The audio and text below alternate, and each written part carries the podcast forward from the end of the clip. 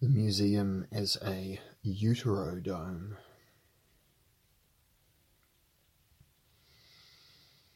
Before airing some thoughts about the possibility of putting the world on display and looking at the idea of the World Expedi- Exhibition, or World's Fair, I cannot resist treating you to a scary digression.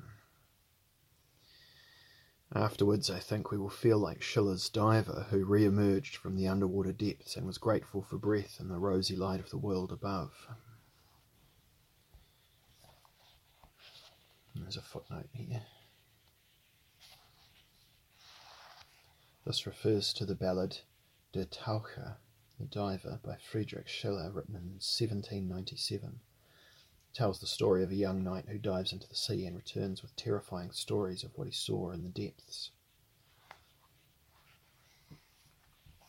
Shades of Lovecraft. Okay. Um, there is a kind of archetypal fantasy from the bourgeois 19th century about museums swallowing and retaining human beings. Patrick McGrath pursued this idea in a sarcastic short story, My Dead Body, which appeared in a catalogue to the exhibition Permanent Collection Bogomir Ecker, Raimund Kummer, Hermann Pitz in the Brooklyn Museum of 1988 and is the most radical contribution to imaginary museology yet. Once you know this story, you will never think about the term permanent exhibition in the same way again. A very long quote here. Imagine awakening in utter darkness and realizing you have been buried alive. Your most terrifying nightmare has become a reality. They have nailed you down in the coffin. They have lowered you to the ground and shoveled dirt on top of you, and then they have left you. Above you, in the thickening light of a grey winter afternoon in a cold North American city to which you are a stranger, you imagine a soft wind murmuring through bare trees that claw like grotesque hands out of the black earth. You see the dusk creeping over the deserted place, the shadows clustering above the headstones. The gates of the cemetery are locked for the night, and gradually the wind rises as darkness falls and howls in the trees like a demon below the ground in impenetrable blackness, in a total and absolute silence, you lie in a box and wait for death. I had come to the city to catalogue the contents of this museum. For some months I had been ill. Perhaps that explains why I was so sensitive to what was going on in the museum. No one else appeared to notice. You see, I had been there less than a week when I realized that a number of the items in the African gallery were not, strictly speaking, inanimate. They weren't actually alive, not in the way that you and I are, that you are alive, or I am precariously alive, but the last traces of a decaying spiritual power still somehow clung to them, enough to stimulate movement and occasional sounds. The question arose in my mind what happened when the museum closed for the night? I hid in a toilet in the men's room just off the grand lobby and waited until everyone had left. A few lights burned, such as that a deep gloom pervaded the place, lending it rather a sinister aspect. I wandered between the display cases of the African gallery, surprised that these familiar objects should, merely by reason of reduced illumination and the emptiness of the building, now seem so mysterious. My mood quickly changed, however, when I began to hear the heavy, clumping footsteps. I traced the sound to its source. It was a Mbamba nail man from the kingdom of Congo who was stamping his feet. It was at this point that I became truly frightened. I had realized, you see, that the nail man was after one thing only revenge, and that he carried within him all the anger, the pain of betrayal and destruction that the people of Congo had suffered at European hands. It was ironic, I reflected as I climbed rapidly to the third floor, that such a vengeful spirit should have been carried back to the Western world, entombed in the museum where his malignant powers could grow like a cancer. They were all on the move now, even the limbless Roman torsos were dragging themselves across the floor towards the stairs. The black head of Julius Caesar floated through the gloom, a horrible red gleam deep in his dark eyes, and on came the scarab breasted dummies. Up they came, I could go no higher, but still I could hear it distinct amid the hideous shuffle and rumble that filled the gloomy building, and I trembled with terror. I should be dead by now. By now I should be dead. These insects of the soil. They are in my ears and my eyes, my nose, up my anus. They are eating the soft parts, my earlobes, my penis, my inside thighs. Why won't I die? Why does life go on, even if the body is devoured? This is the curse of the nail man. I have chosen I have been chosen to suffer for the kingdom of Congo. They cornered me under James Hamilton's Last Days of Pompeii, and that is where the nail man laid his curse on me. I was found there the next morning. In the absence of vital signs, I was presumed dead. That was three days ago. For three days I have been dead, and they think me dead now. But I am not dead, not at all, despite the coffin, the insects. Perhaps, like the nail man, I am condemned to live forever and remember the suffering of the people of Congo. Perhaps, like him, I will rise in the night. End quote. As I have said, the piece was published in an exhibition catalogue in New York and is quite literally a catalogue story. In the story, death becomes self referential and finds euphemisms, words to accompany itself. Death is persuaded to speak out of the museum. From now on, something speaks that usually lacks speech. Thanks to McGrath, and the cataloguing principle has penetrated not only into the museum at night, but also into the coffin and continuously produces phrases from the innermost silence. The museological horror story relates to a human dream whose ambivalence intimately affects the character of the museum. Our first person narrator speaks as if, while doing cataloguing work, he involuntarily discovered the shortest path to immortality.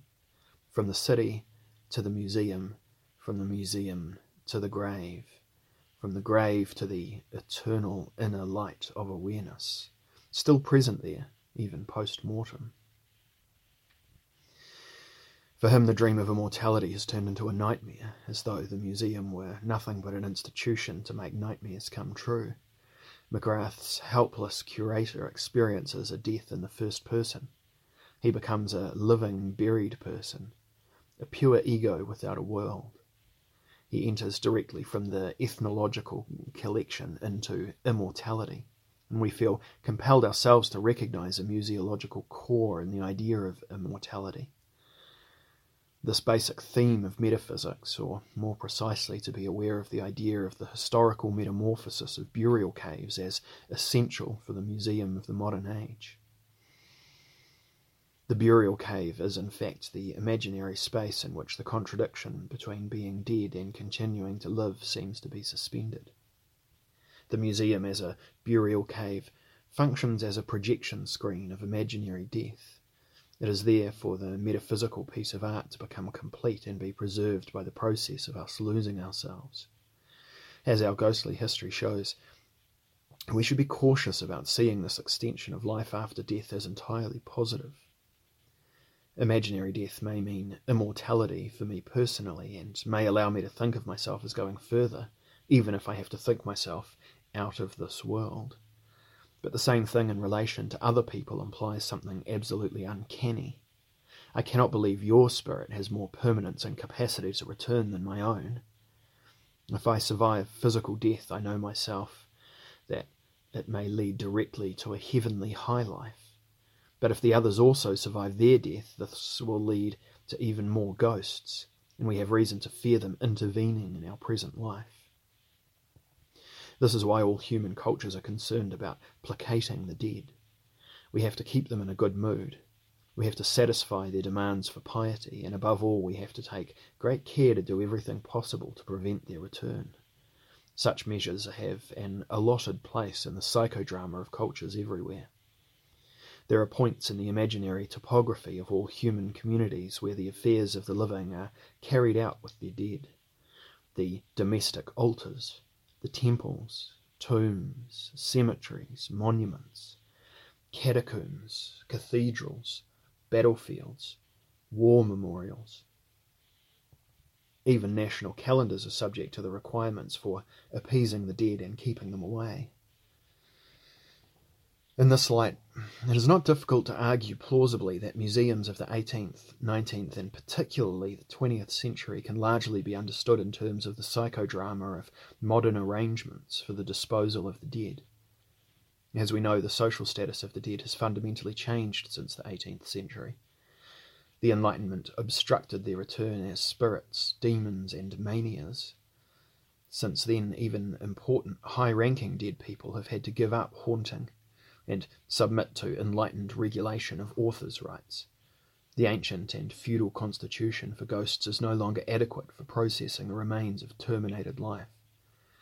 From now on, the great dead, who still have an impact, can only survive under copyright protection, which means as testators and as authors of works and testaments. Modernity retrospectively sends the geniuses and spirits of earlier times to school and to museums. It tells them they may only live on inside us if they turn into material for lessons or exhibitions. Dead people officially return only on the curriculum. They have to become classics and exhibition pieces, and in famous cases they return as creators of constant or rising values. Think of the ghostly success of Vincent van Gogh, who had been able to live from his paintings since he died.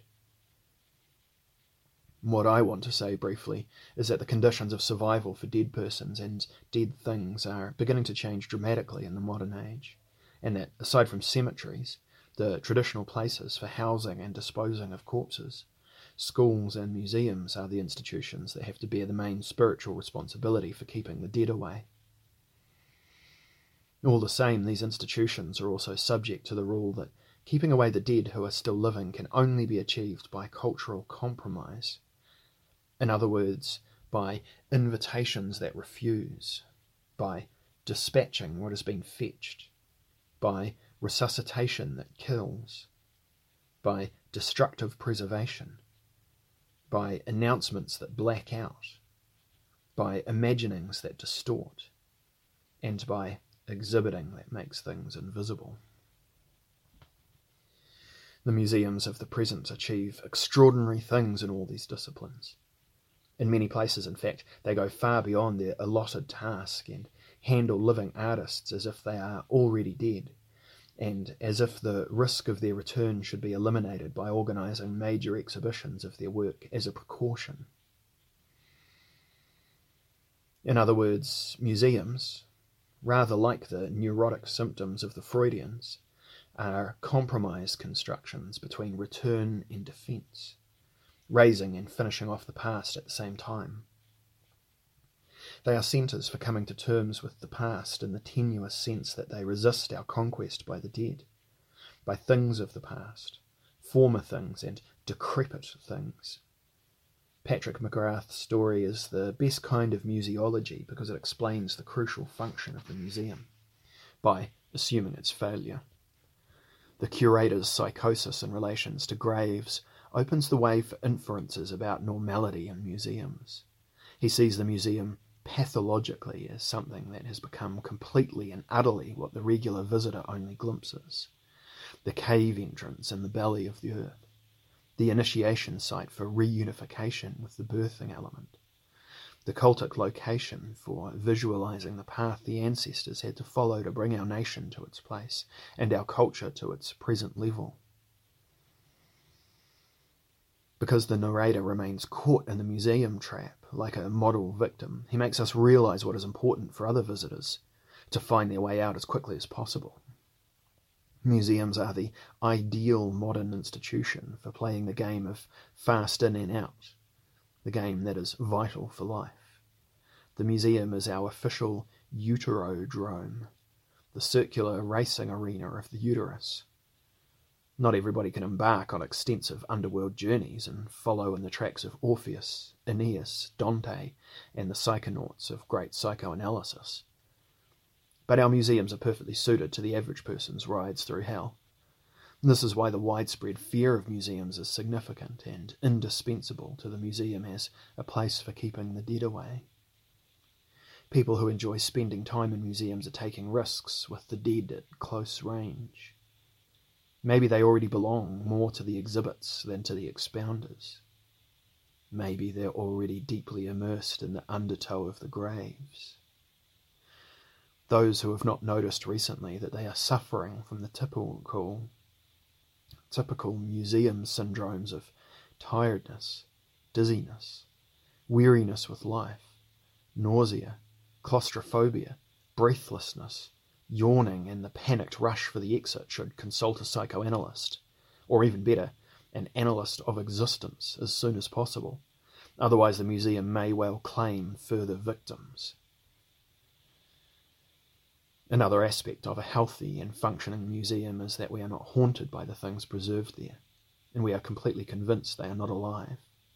McGrath's museum worker breaks this rule shockingly by acting like a primitive animalist and attributing more life to the exhibits than they legitimately deserve.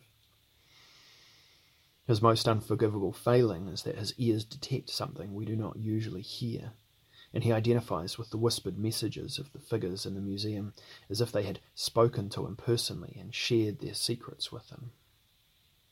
The curse of the nail man from the Congo is a typical ghost story although it comes from the 16th century. It has managed to slip through the Enlightenment censorship and can be heard in the inner ear of a thoughtless present day museum employee. The Mbamba nail man is a contemporary of Luther's writings, Calvin's sermons, Michelangelo's sculptures, and Dürer's paintings. It seems, of course, as if we have got rid of these voices and constructs and can assume that the figure from the Congo is just as securely established in museum culture as his European counterparts. McGrath's story shows the opposite. When the museum fails, our defence against the dead becomes porous at that point, and missions, prophecies, and curses that are hundreds, indeed thousands of years old, can speak to us as if there were a breach in the historical wall of time. The museum is where we realize the ghostly element of intellectual history. There is still no history of culture that, however hidden, would not simultaneously be a history of continuing possession by spirits.